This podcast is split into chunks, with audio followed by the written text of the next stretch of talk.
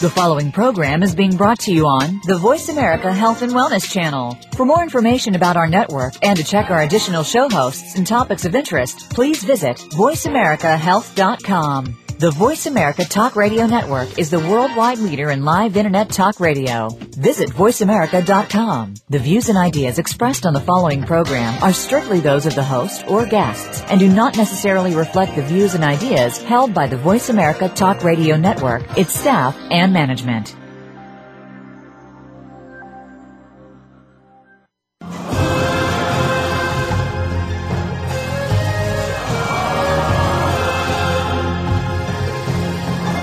Welcome to Primal Body, Primal Mind. Your host, Nora Gedgaudas, is here to take you on a fun-filled and informational journey through the mind and your body with a focus on neurofeedback and healthy nutrition and what it can do for you, your family, and friends.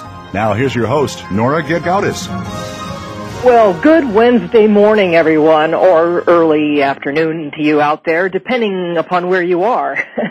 uh, welcome to Primal Body, Primal Mind Radio, and I'm your host, Nora Gedgaudas and I'm broadcasting to you from what today is forecasted anyway to be sunny Portland, Oregon in the beautiful Pacific Northwest. Well, today, everybody, we are revisiting a topic that we recently explored on this show. It, it's a topic I realize that really needed revisiting as we only managed really to scratch the surface of the tip of that iceberg last time. And what we're talking about today is the subject of gluten sensitivity and living the gluten-free lifestyle. Something more and more people are doing every day today and more and more people are hearing about. It's a subject that affects many more of you though that than a lot of you may realize and I can't even begin to tell you how important this subject is. Now you may think you don't have a problem with gluten or maybe you've had some sort of test for gluten sensitivity that came out negative and you think you're okay. Well, I'm here to tell you that that may not be true, and the tests may even be wrong. And you need to understand how insidious, pervasive, and serious this problem really is. I promise you that you or someone you know and love is being impacted by gluten sensitivity. This is an hour that could very well either either change or even save your life. Well, joining us again on this show is naturopathic physician extraordinaire, Dr. Daniel Chong. Now, Daniel understands firsthand the impact of gluten on his patients, and he also understands what it means to actually live a, a gluten-free lifestyle. Not just with himself, but his whole family, including two young kids. Well, with Daniel's help, we're going to be wading through this whole involved topic this hour and helping you see ways of recognizing problems with gluten and showing you how you can take important steps toward living a healthier and quite possibly longer gluten-free life yourself. Now, for those of you who aren't already familiar with who Dr. Daniel Chong is, Dr. Chong is a licensed naturopathic physician in private practice here in Portland, Oregon. Yes, we're very lucky to have him. And he treats people of all ages with a whole variety uh, of ailments. Now, Daniel's passion is to combine what he refers to as treating patients, quote, the old-fashioned way, unquote, with cutting-edge advancements in functional diagnosis, nutritional, and herbal medicine. And for the past few years, Dr. Chong has been researching and utilizing primal eating as a primary component in his patients' treatment plans, and he finds it to be one of the most powerful tools available to help his patients heal regardless of their condition. I am once again entirely honored and privileged to welcome Daniel back to the show. Welcome, Daniel. Thank you very much, Nora. It's good to good to be back. Yeah, it is so great having you. And I, I really wanted to revisit this topic with you because it's such a timely one in so many respects. I mean, in some ways, people have never been more aware of the issue of gluten sensitivity as evidenced by, you know, this increasing number of products on the market and everybody's trying to capitalize on it.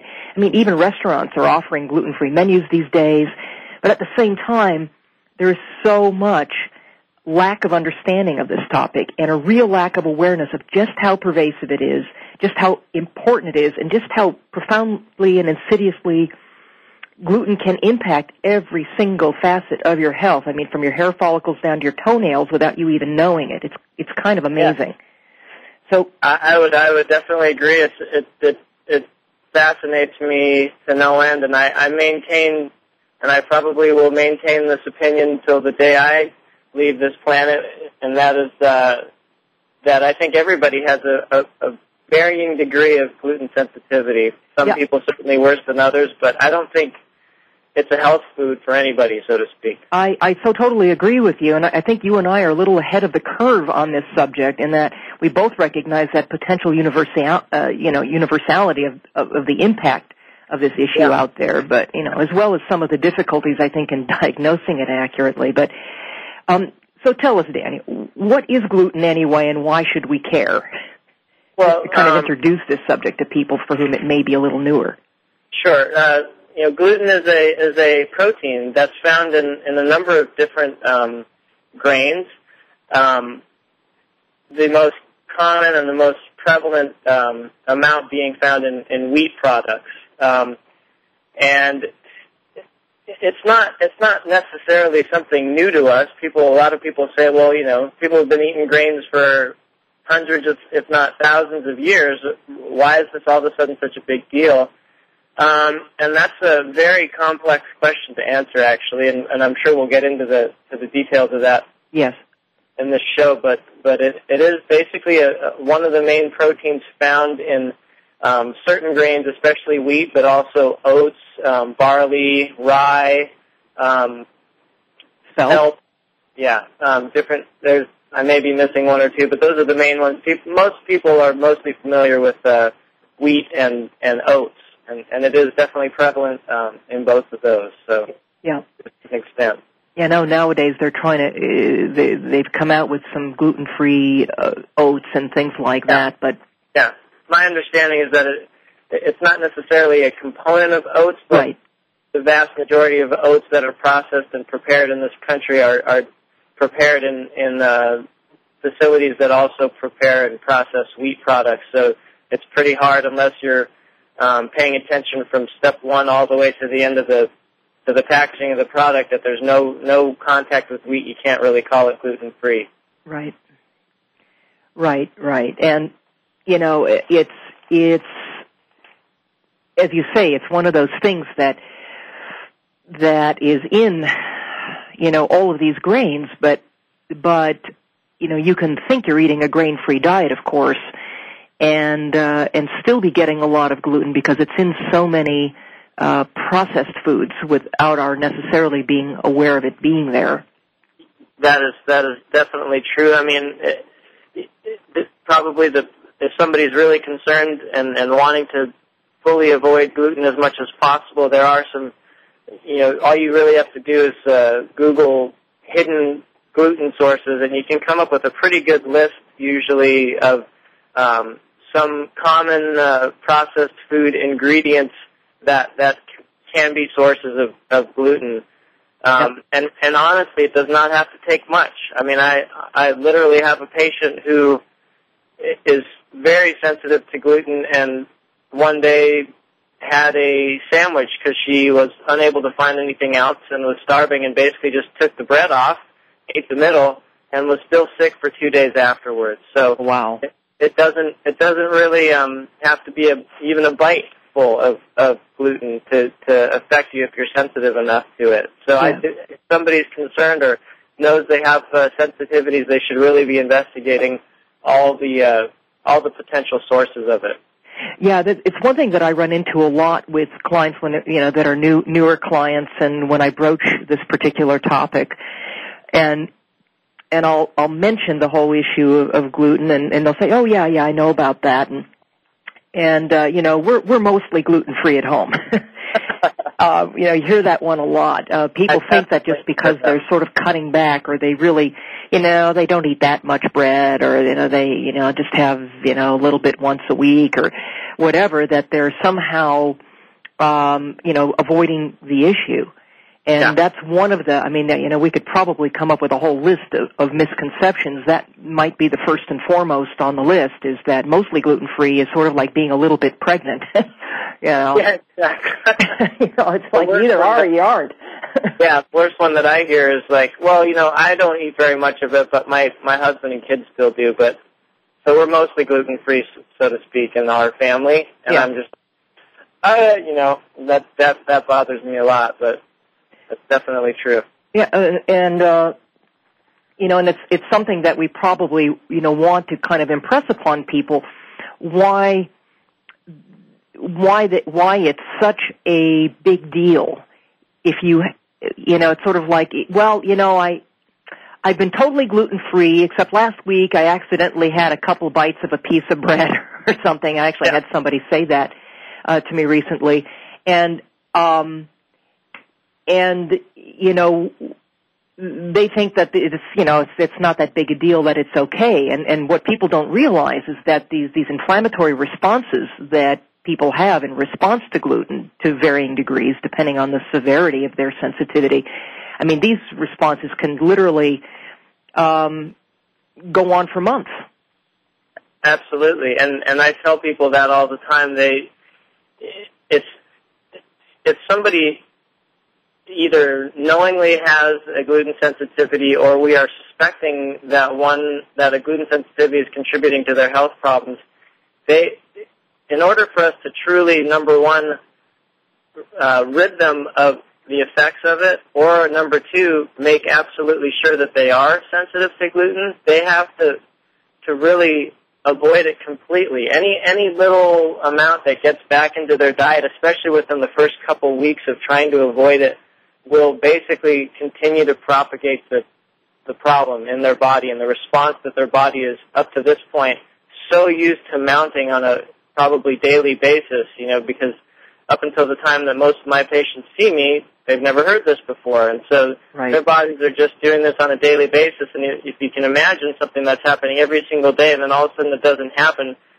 it, your body's not going to necessarily just turn everything off right, right um, you know, that split second. And then the other thing I tell people all the time is if you do, if you are successful in, in completely removing it and, and, um, not putting it back in your diet at all, and then you do do that, even a small amount, you're likely going to have an even stronger response to it than you ever have before. Right. That's, that, that was actually the case with the patient I just mentioned who, who took the sandwich bread off of the sandwich and ate the middle. She, she had never had you know powerful reactions like she had with that prior to that. She was just kind of sick all the time, sort of a thing. right. And, uh, and her body didn't really give her a strong message until she was uh, until she was able to eliminate it completely. And it's a it's a very common occurrence. I see that all the time. People are people are sensitive to something, but it doesn't create outright just blatantly obvious symptoms necessarily. They certainly don't feel 100%, but they're not having diarrhea or, you know, headaches severely or anything like that right when they eat this food. And it's a very common thing. It's kind of like their body just telling them, you know, I thought you weren't going to do that to me anymore. Right. and getting a little bit upset about it, so to speak. I call it sort of a clean windshield effect. You know, it's sort of like you've gone through your life with this with this muddy windshield, and you know you you, you can't see anything. And uh, then you manage to get it cleaned off. And now every little speck of dust that hits the windshield, you notice. Absolutely. That's a perfect analogy. Yeah. Perfect analogy. And a guy would call gluten like a big bird flying over, and you know what happens after that. Right.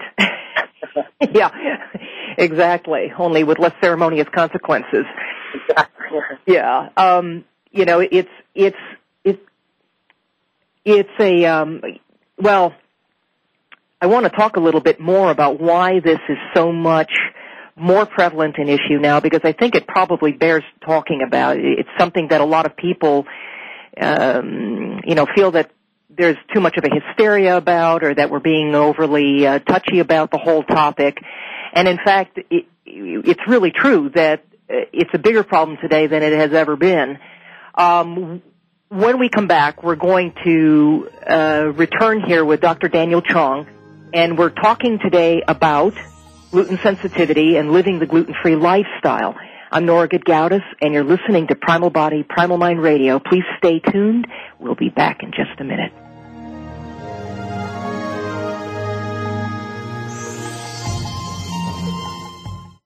Opinions, options, answers. You're listening to Voice America Health and Wellness.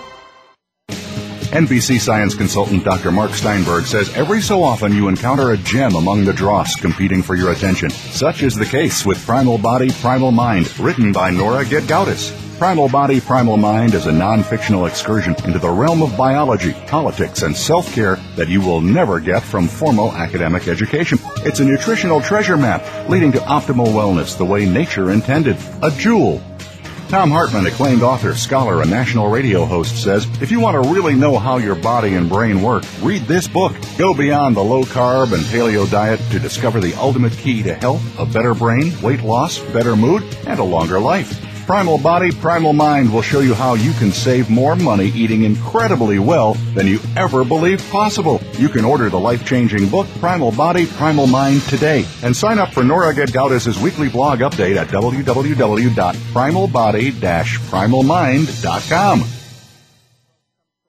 Looking for a different kind of health show? One that addresses you and your health? Let the Blood Detective, Finding Healing Solutions Naturally, address your individual needs and questions. Host Dr. Michael Wald has spent over 20 years studying and helping his patients uncover the causes of health problems, solutions, and answers to keep them healthy. Now he's here to help you. Tune in to The Blood Detective, Finding Healing Solutions Naturally, live every Monday at 10 a.m. Eastern Time and 7 a.m. Pacific Time on the Voice America Health and Wellness This channel. Want to learn more about neurofeedback? Want to find a trained clinician for yourself or for a loved one? Or maybe you are a professional looking to offer this powerful, non-invasive technique to improve results for your toughest clients. At EEG Info, we are the leading provider of neurofeedback resources, videos, and training for the next generation of neurofeedback professionals. If you want to improve symptoms of emotional and behavioral dysfunction, this non-invasive approach is the answer you've been looking for. Neurofeedback is successful in helping people of all ages achieve a feeling of greater health and well-being. Visit us at eeginfo.com today to learn more about neurofeedback or to find a local clinician who can help you or someone you love. Unlock the full potential of your brain today. Visit eeginfo.com. Your life, your health, your network. You're listening to Voice America Health and Wellness.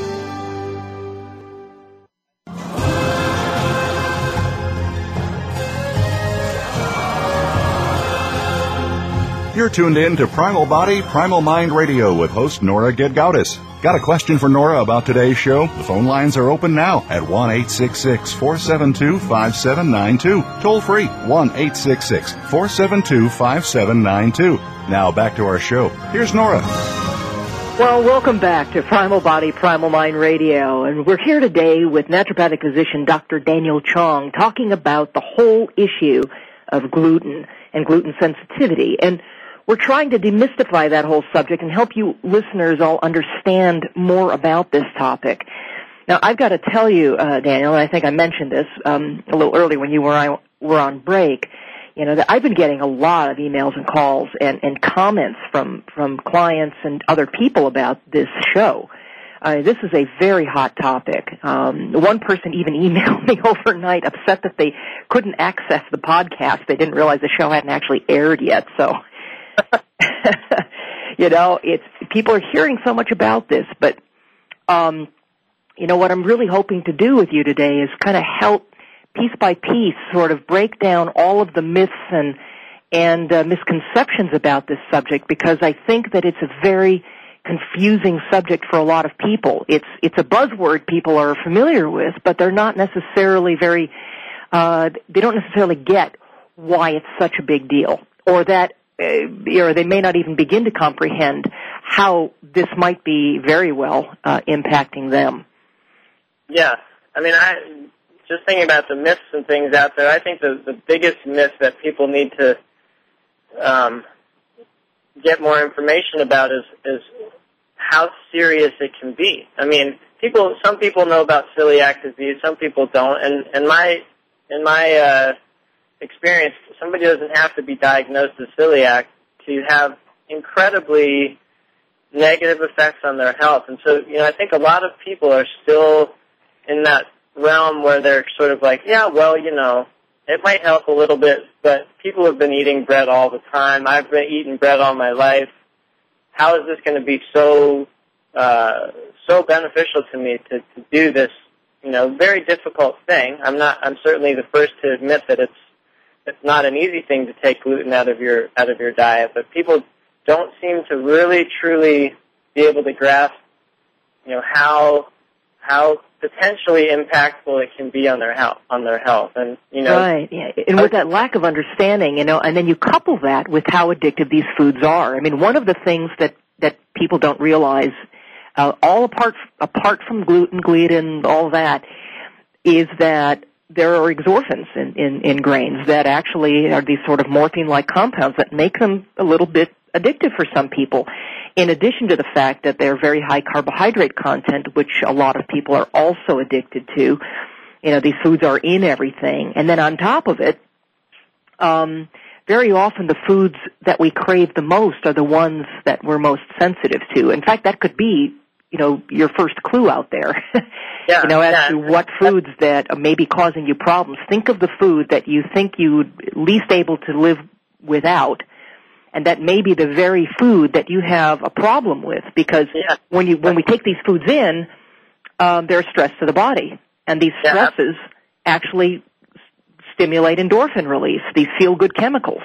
absolutely and actually, Paradoxical, but Yeah, it, it seems strange, but the the mechanism, as far as I understand it, is that you know you eat this food, whatever it is, that's difficult for you to digest. For and and again, gluten is a, is well understood to be not the easiest um, digested protein out there, and Right. when, whenever you eat a food that's difficult to digest, it's going to create some amount of irritation in the lining of your gut, and and um, with that irritation will eventually, if it continues for long enough, come a situation that's most commonly referred to as a, a leaky gut or leaky gut syndrome is actually a true, um, believe it or not, scientific term that's being used these days to describe this a situation where people's guts that are normally very, very picky about what they allow to be absorbed and what they don't have become less picky because the inflammation process literally makes them leaky and makes uh, spaces between the cells in the lining of the gut open up. Yep. So you have that situation going on, and then you have these these uh, components of gluten that that you mentioned already that act like endorphins, which you know become, as far as I understand it, they don't get broken down very well in people's guts who don't digest it very well, and then those things get absorbed into the into the bloodstream and eventually end up um, circulating through the body and and creating this reaction to the, the so it's literally the, the the good feeling that people have when they eat gluten bread is almost like the same good feeling or feeling that you might have if you had a, a very serious injury and your body released a lot of um, these endorphins to to sort of quell that that the pain. right. It's like it's like they're eating this, this gluten that's very bad for them. So the only thing their body can do is sort of react in a in a stress response. But unfortunately, they, as far as I understand it, that's what a lot of people get addicted to is the the release of those those substances in their body that that that are literally in response to try and you know comfort their body, so to speak, from the from the insult of the gluten. Yeah. Yeah. Was too uh, too detailed there, but No, no, I think it's actually really good that people understand exactly how it becomes problematic because you have to realize, you know, um, that, you know, grains are really new food to us. Um, you know, for 2.6 million years, we were hunter-gatherers eating basically meat and fibrous plant materials and maybe a few nuts and seeds. And, you know, about 10,000 years ago, they, you know, the end of the last ice age, you know, the megafauna, the large animals that we hunted sort of died out. And, you know, in a sort of a state of desperation, having to figure out, you know, what to eat it in a, in a time of scarcity, um, we figured out that we could cultivate these, this inferior basically food source in a way that could keep us alive. It's a source of calories. And we, we cultivated grains, developed agriculture, and, uh, and, uh, started incorporating this food, um, into our, you know, uh, you know, into our culture and into our diets. And the problem, of course, is is that you know genetically it takes a really really long time for uh, for our genes to catch up to major major changes, anywhere from forty thousand to a hundred thousand years typically. Um, for our genes to really catch up to a major change. Agriculture was a major, major change but even when we started incorporating grains, we still incorporated as many animal source foods as we could, in, you know, into our diets. Um, and th- there are places in you know in Europe that didn't start seeing agriculture until just you know 2,000 years ago. Yeah, that's what I was going to point out because anybody who reads about grains and, and our and their addition in, to our diet does come across that 10,000 years ago right number. I think that's a long time. That was, one, that, that was one population of people. The vast majority of people on Earth still didn't um, consume it for, you know, many thousands of years beyond thousand, that. Yeah, a few more thousand years. And it's also interesting to talk about uh, agriculture in general and its uh, introduction into our uh, into you know human human culture and and how it's fairly well known um, in the whatever you call it, anthropological field, um, looking at human remains or, or fossils or whatever, and, and how it's it's actually literally possible to to tell, from my understanding, to tell um, the difference between bones from people who live who eat grains and bones from people who never did. Right. And they don't they don't tend to be quite as healthy in the in terms of the and also the teeth and different things like that. Basically, it was found that there's a variety of um, chronic health problems started with agriculture, and I, I believe you talk about that quite a bit in your in your book. Yeah, I do. Yeah, I, I, there are probably a couple chapters worth where I go into all of this stuff. um, you know, one problem uh, I encounter all the time is clients who say to me, uh, "Oh yeah, I, I got tested for gluten sensitivity by a blood test or a salivary test or muscle testing, and you know I was told that you know that I tested negative, so um, so it's not a problem." And even among you know healthcare professionals, there seems to be a very poor understanding of just how easy and common it is to get a false negative when it comes to gluten sensitivity, or really any, any food sensitivity testing for that matter. So, yeah. I mean, can you help our listeners understand this a little bit better?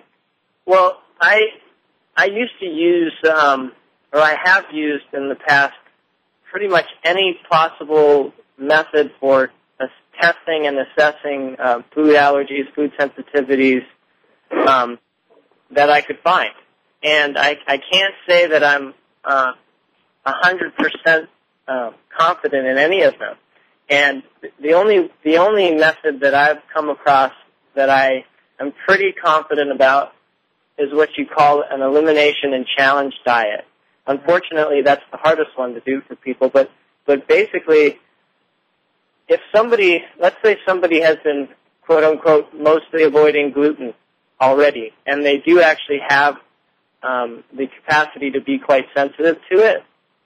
If they've already been avoiding it for a while, there are going to be changes in their antibody production and things like that that occur and lessen over time to the point that if they then get blood tested, they may not show up as having high reactions to gluten. And it's not necessarily because they are uh, not sensitive to it. It's just because they haven't um, consumed it right. very recently. Now, some doctors would then say, Okay, so in that point, in that case, I usually just have my patient go home and eat gluten for a week and get tested again. Right. And um, I actually don't really like doing that because I don't like the, the thought of the effects on their body. Right, setting up that inflammatory response again just to get a test result. Yeah. So I want to continue uh, talking about this testing issue because I think it's a really important one. Yeah. Uh, but unfortunately, we have to go to a break right now. So everybody, please stay tuned. We'll be back in just a couple minutes here with Dr. Daniel Chong. We're talking about gluten sensitivity and living the gluten-free lifestyle. I'm Nora Gedgaudas, and you're listening to Primal Body, Primal Mind Radio. We'll be back in just a minute.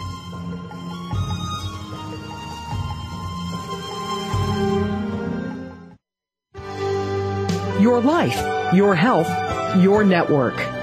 You're listening to Voice America Health and Wellness.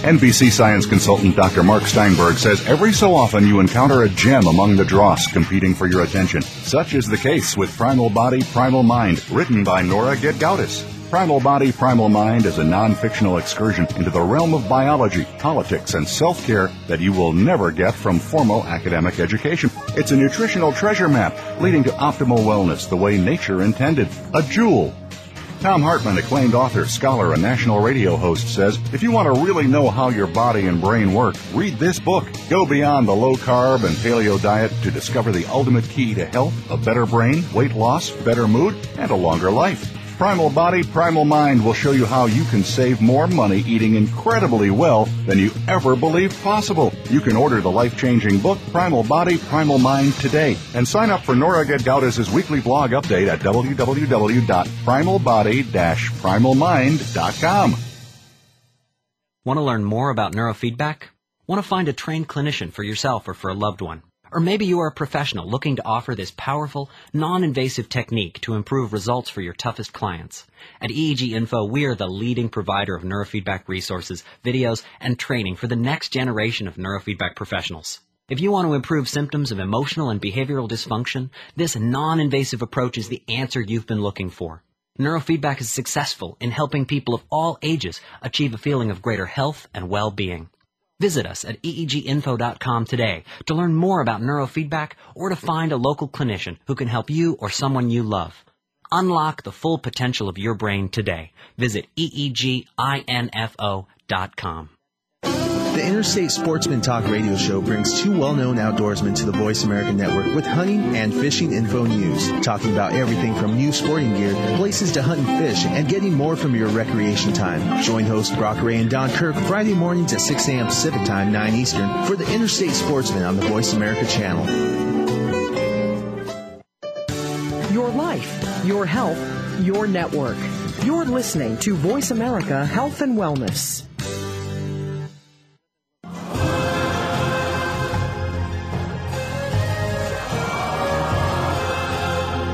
You're tuned in to Primal Body, Primal Mind Radio with host Nora Gedgaudas. Got a question for Nora about today's show? The phone lines are open now at 1 472 5792. Toll free 1 472 5792. Now back to our show. Here's Nora. Well, welcome back to the show. We're here today talking with Dr. Daniel Chong about living the gluten-free lifestyle. And when we went to break, we were talking about testing, and I, I really want to get into this topic a little bit with you because it's there's a lot of confusion around it, and uh, I think a lot of people out there getting false negatives, and I, and there are a lot of reasons. You mentioned one reason being, you know, a person who's been away from it for a while may not actually show it. I think some people too, they've wiped out their adrenals, they're not producing enough cortisol, or they're producing too much, and they may not have the antibodies even to react with the antigen. Yeah, or the capability to mount an immune response. Yeah. Which is what you're looking for on the test result. Yeah. What a lot of what I tell people is that, you know, if if you test negative for gluten, it doesn't necessarily mean you're not gluten sensitive. But if you test positive, you can take that to the bank.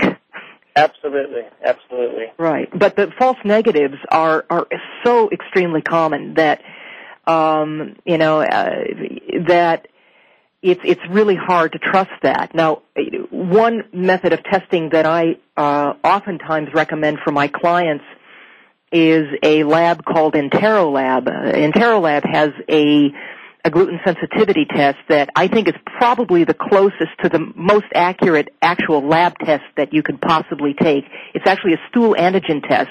What's great about it is that anybody can go to Enterolab's website which is enterolab.com, E-N-T-E-R-O-L-A-B,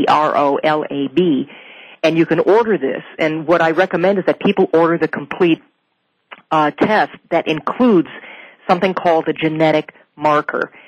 And um, uh, you know, I had I had a client with an autistic kid who, uh, you know, and of course, you know, with autism or any autoimmune disorder, um, or any neurodegenerative disorder, autoimmune brain disorder, or anything of that nature, uh, you kind of got to assume gluten sensitivity. And, and I was trying to talk to this mom about that, and she was quite resistant because her son really loved eating pizza, and he was kind of finicky, which is another sign. Food sensitivities often crop up in people who are picky eaters. Yeah. yeah. And uh, and I said, well, you know, please just test him for this. Just go get him tested. And uh, it was interesting because a couple days before the test came back, mom actually had been having some health problems and had gotten diagnosed with celiac disease. Surprise, surprise. And when her son's results came in, the actual antibody component of the test showed negative. Uh-huh. But he had both pairs of genes. He was positive for both pairs of genes. In other words, both parents contributed. Yeah. Uh, you know, had this propensity towards celiac disease. And she said, well, what does that mean? And I said, it means you can take it to the bank.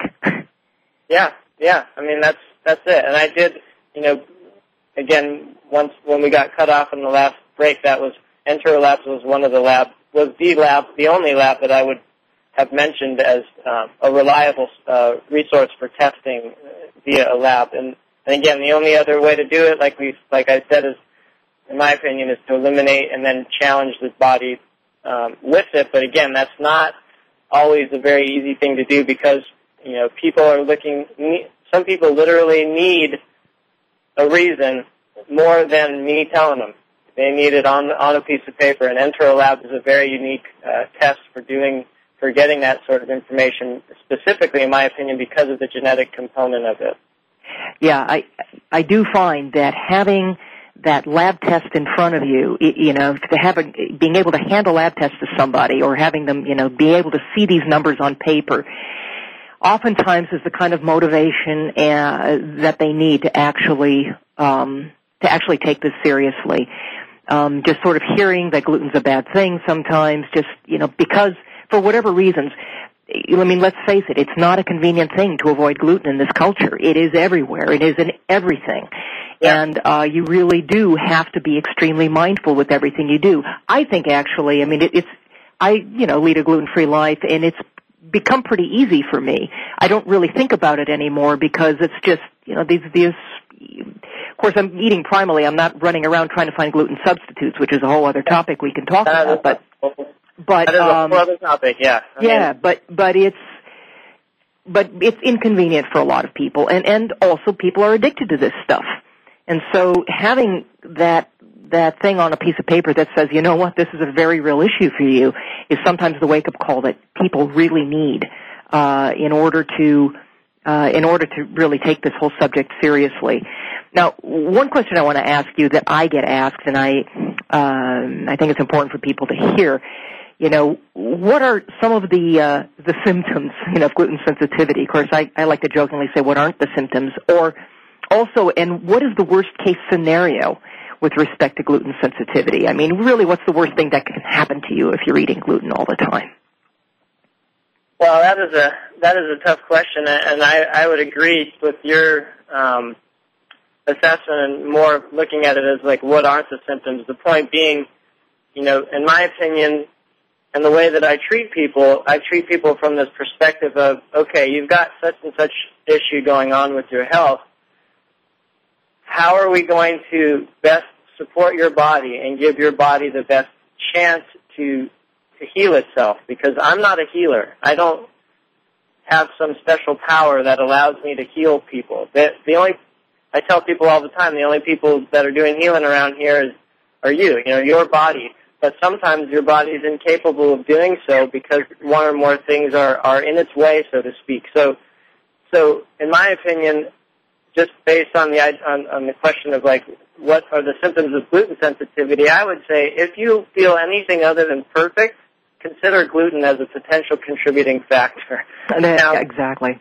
Yeah. Now, now at the same time, I'm certainly not going to tell somebody that gluten alone is the cause of such and such condition necessarily. It's Yep. more like from this this perspective of okay, if we're going to try and support your bodies, we want to remove as much stress off of your body as possible. And gluten is a major stress. It's a ma- if you're stressing out your digestion, you're going to have a hard time recovering from anything that you have going on. But but if we were to go to like the far end of the spectrum, then certainly full blown celiac disease might be one you know one person's uh, opinion as to what's the worst case scenario from gluten, but also there's very strong evidence that gluten can be a major factor in um, you know things like full-blown autism or um, multiple sclerosis, hypothyroidism, any autoimmune disease. Again, I'm, I hesitate to go so far as to say gluten is the cause, but it's it's well known to be a strong contributing factor. Or another way to look at it would be whatever the condition the person has. In all likelihood, they're not going to recover if they don't remove gluten from their diet if they're if they are indeed sensitive to it. Yeah, you know, one one other issue I run into is with folks, you know, who you know you just know they have an issue with gluten. For instance, they have an autoimmune disorder, autism, etc., or you know, um, and and they tell you that they quote unquote tried going gluten free for a time, but that they quote you know it didn't help. Um, so they give up and they go back to bread and pasta, etc. You know, it's enough to make you want to bang your head against the wall. But you know, I think so many problems are multi-layered, multifaceted, and they need a multimodal approach. But it's all about removing those barriers to recovery. Absolutely, and I mean, I think it's the latest figure I read in terms of you know something as common, for example, as hypothyroidism. Yes. Um, and specifically the autoimmune form of that, which is known as Hashi, Hashimoto's um, hypothyroidism. My understanding is that gluten sensitivity can be involved or a direct contributor to those cases in up to about 98% of cases. Yep. In other words, 98% of people with hypothyroidism also have a gluten intolerance. Yes. And and you can literally slow or stop the damage being done to the thyroid by eliminating gluten from the diet. Yeah, one of the things um, that doesn't get uh, talked about enough because a lot of healthcare professionals just don't even bother looking at this um, is that literally 80% of all low functioning thyroid cases are autoimmune, are Hashimoto's, and about 98% of Hashimoto's has some very strong association with gluten sensitivity. Exactly. So it's it's a very very big deal. Um, a lot of people, have, you know, they're on thyroid meds, and I'll ask them. I say, "Well, are you? Do you know if you're autoimmune with that?" And they'll look at me like, you know, deer in the headlights, with their eyes glazed over, and they they have no idea what I'm talking about, or no, I just I've never tested for that. And you know, of course, if your problem you know, if you, of course we're getting off on a tangent with this, or I am, but I know, I know. but you know, it's easy to do. But you know, if if you have a you know uh, autoimmune thyroid, your problem isn't thyroid; it's autoimmune.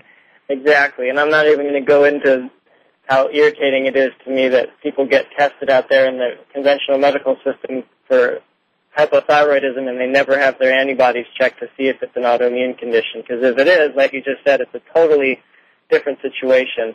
Right. And again, based on going back to the topic that we're talking about today, it's usually heavily involving gluten. Yep. And you know they'll they'll get be given handed all sorts of hormones to make their labs look prettier, but you know they people still have every symptom of of low and or high functioning, you know, Yeah. thyroid. Yeah. Um, but you know that's just a whole other that's a whole other topic, and I I'm sure we could both go off on that. but you know, one thing also not to get off on too far off track, but one of the things too that, that I want to touch upon is the whole issue of co-sensitivities because one of the things that is really commonly found in tandem with gluten sensitivity is also casein sensitivity. In other words, the proteins found in in milk, uh, conventional milk products. Surprise, surprise, the other main food that came along with agriculture. Yes, exactly. And another, you know, protein molecule that's exceedingly difficult for us to digest, particularly if it's been denatured by pasteurization. Um, You know, bovine, you know, or cow, uh, cow's milk can be really, really tough for us. Now, I happen to have, you know, casein sensitivity, um, but I seem to be able to do okay on things like, um, you know, goat milk and sheep's milk, but that's not always true. Yeah, and I actually I I I have a similar issue, and I seem to be okay even with with uh, raw cheese made from cow's milk. And my understanding is that the casein molecule in raw cheese, Yep. if it's aged for long enough, does get um, I, I guess partially broken down or something like that, where it's it is actually a little bit easier to digest for people. And it's Yeah. very, very clear with me. If I drink a glass of milk, I'm in trouble. But Oh yeah. but raw cheese, no big deal. Well, and I seem to be able to do heavy cream, and uh, especially if it's raw cream and uh, and uh, butter as well. But those are almost entirely fat. Yeah, both low, very low in casein. Well, uh, when we come back, everybody, we have to run to a break right uh, again here. But we're going to pick back up where we left off here with Dr. Daniel Chong, and we're talking about gluten sensitivity and living the gluten-free lifestyle. This is Nora Gedgaudas, and you're listening to Primal Body, Primal Mind Radio. We'll be right back.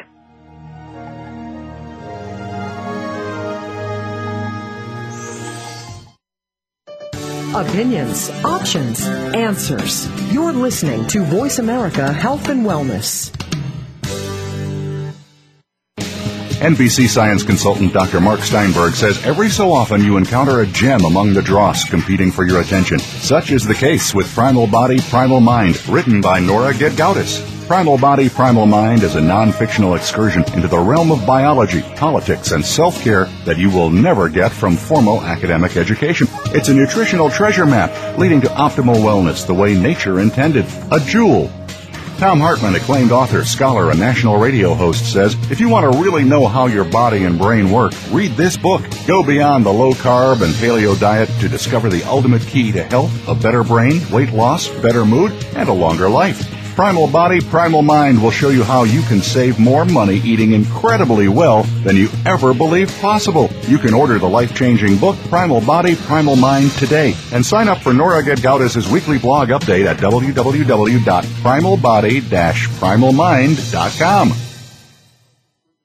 Income Property Investment Talk with Peter Mosca and Dean Isa provides homeowners and investors eager to invest well in real estate the knowledge, resources, and tools necessary to generate significant wealth. Our focus will be the paradigm. Live where you want. Invest where it makes the most sense. Listen live to the brightest minds in real estate investment every Wednesday morning at 8 a.m. Pacific on the Voice America Business Channel. That's Income Property Investment Talk with Peter Mosca and Dean Isa, where America learns to invest best.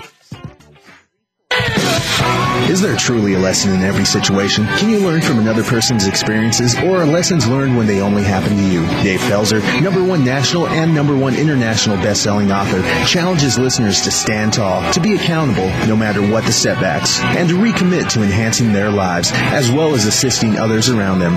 Listen to the Dave Pelzer Show every Friday at 10 a.m. Pacific on the Voice America Radio Network opinions, options, answers. You're listening to Voice America Health and Wellness.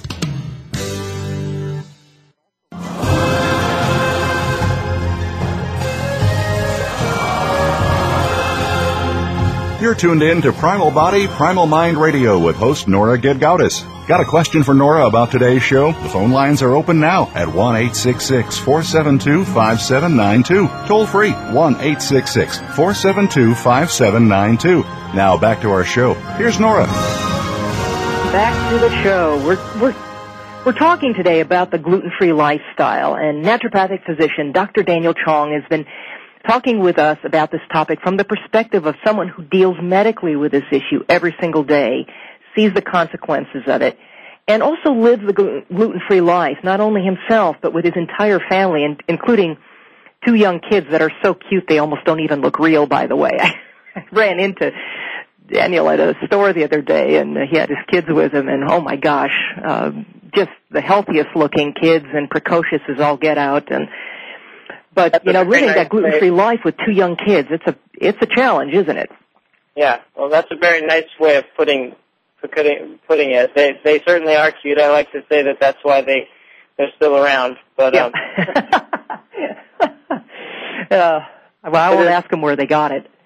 Yeah, well, not me, but it is a it is a challenge. But they're you know, it's, I still am fond of remembering uh, my my young my older child who's now six and a half, um, at about the age of three, um, walking up to a woman in the grocery store who had some samples of something out and asking her specifically before he took any, is that gluten free? You know, and so he's, it's pretty, uh, they're pretty, uh, inundated with it and they have been since the start, but they still aren't always very happy about it. So it is a challenge, but, um, I would say probably the, the, the, the the most effective thing to do is to make the whole family gluten free because it's really unfair to a little child or a husband or a wife or whoever in the household to to uh, have some people but people not not because you know who's going to argue most gluten free uh, gluten containing foods are pretty yummy so um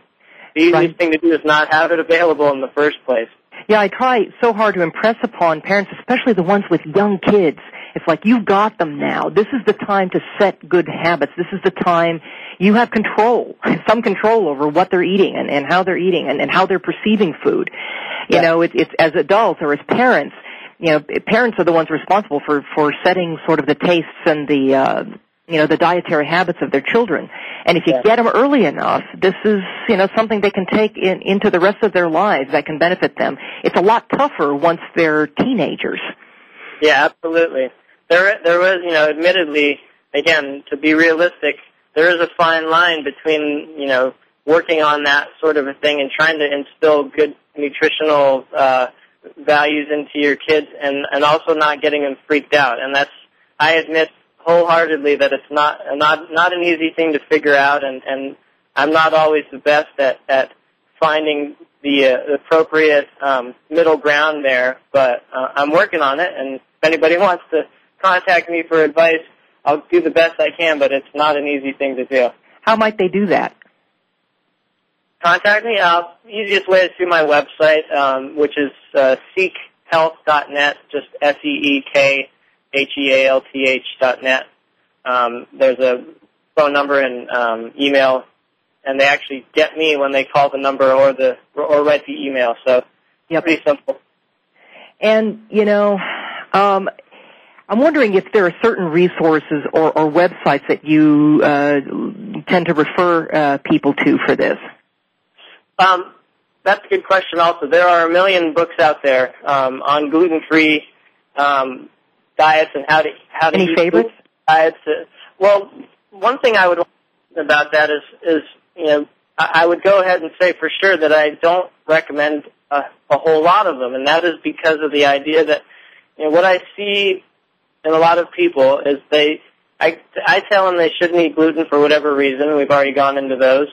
Um, and so basically they spend the next however long period of time trying to figure out how they can exactly rep- replicate the diet they've been eating Yeah. but without gluten. And that's not necessarily going to be as very beneficial to them either if they're eating a lot of floury, high carb foods. So, you know, a lot of the gluten-free resources, and that's one thing I would caution people about, is to look out for is that a lot of these gluten-free resources are basically still filling people up with junk. It's Yep. just gluten-free junk. So, so from that perspective, the list does go down quite a bit. And and the other thing I would mention is that um, I think the most important thing of all for anybody who's trying to start eating this way is to before they go to the point of saying, okay, what's the list of foods I can and cannot eat? They first should really try and learn a little bit more about it. And, you know, that's what obviously radio topics like these, like this one are for, but again, we barely even touched on the, on the topic at all. And that's, you know, so my, my first recommendation to people is to read some resources of information that go more into the why rather than the what just yet. Yep. Um, they can certainly do both at, at the same time, but so you know, obviously one of my favorites, and no no shame here is your book because it does go so much farther into this whole topic than just like you shouldn't eat gluten. It's there's so much more to it than that if you're trying to actually eat a healthy diet. And your book does an, an excellent, succinct job of of describing the why.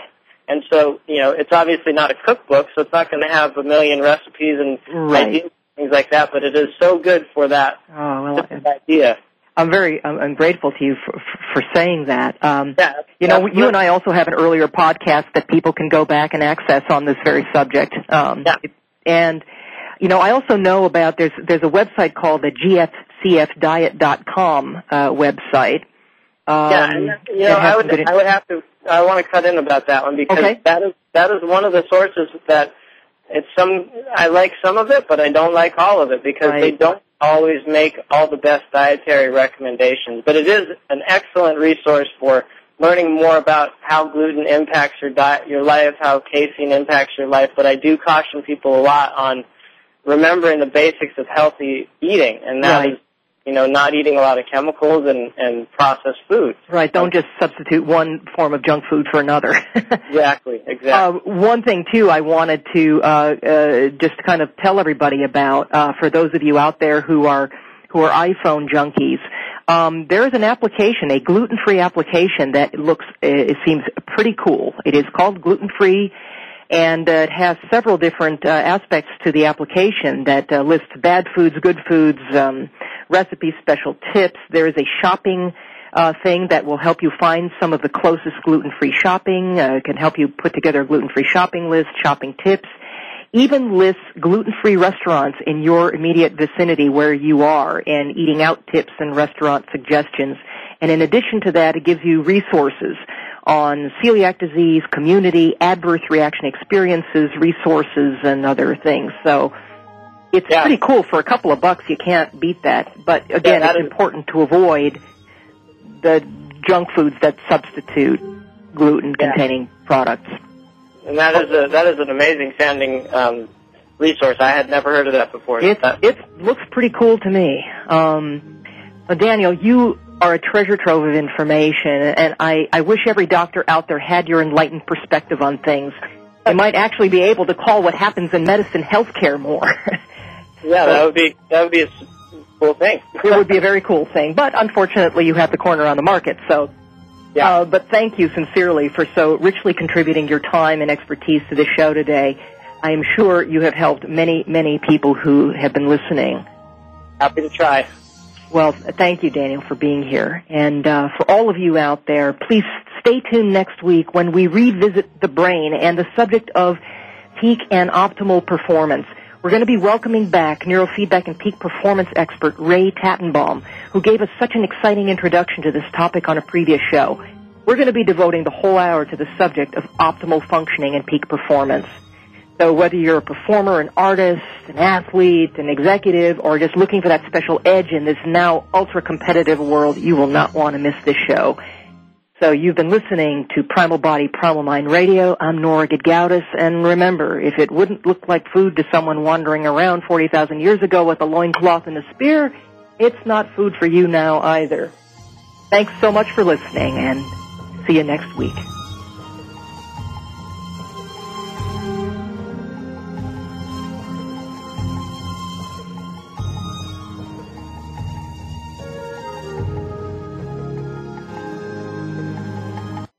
I would like to thank my sponsors, the EEG Institute, offering the most trusted and respected source of information and training for neurofeedback, truly world leaders in the field.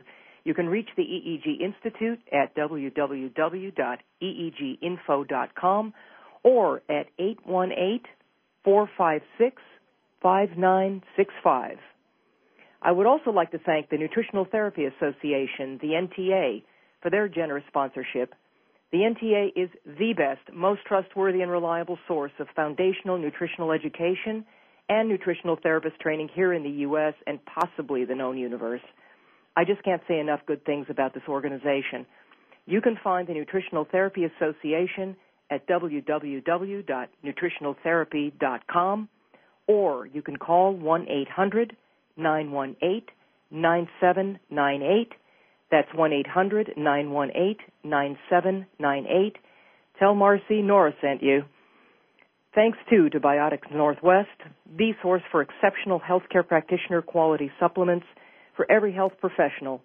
You can reach them at www.bioticsnorthwest.com or at 1-800-636-6913.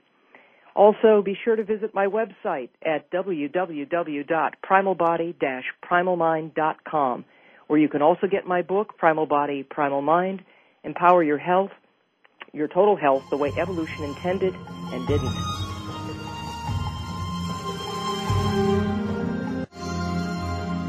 Thanks again for listening to Primal Body, Primal Mind Radio, hosted by Nora Gedgaudas. Come back for another great program next Wednesday at 1 p.m. Eastern, 10 a.m. Pacific Time on the Voice America Health and Wellness Channel. And have a great week.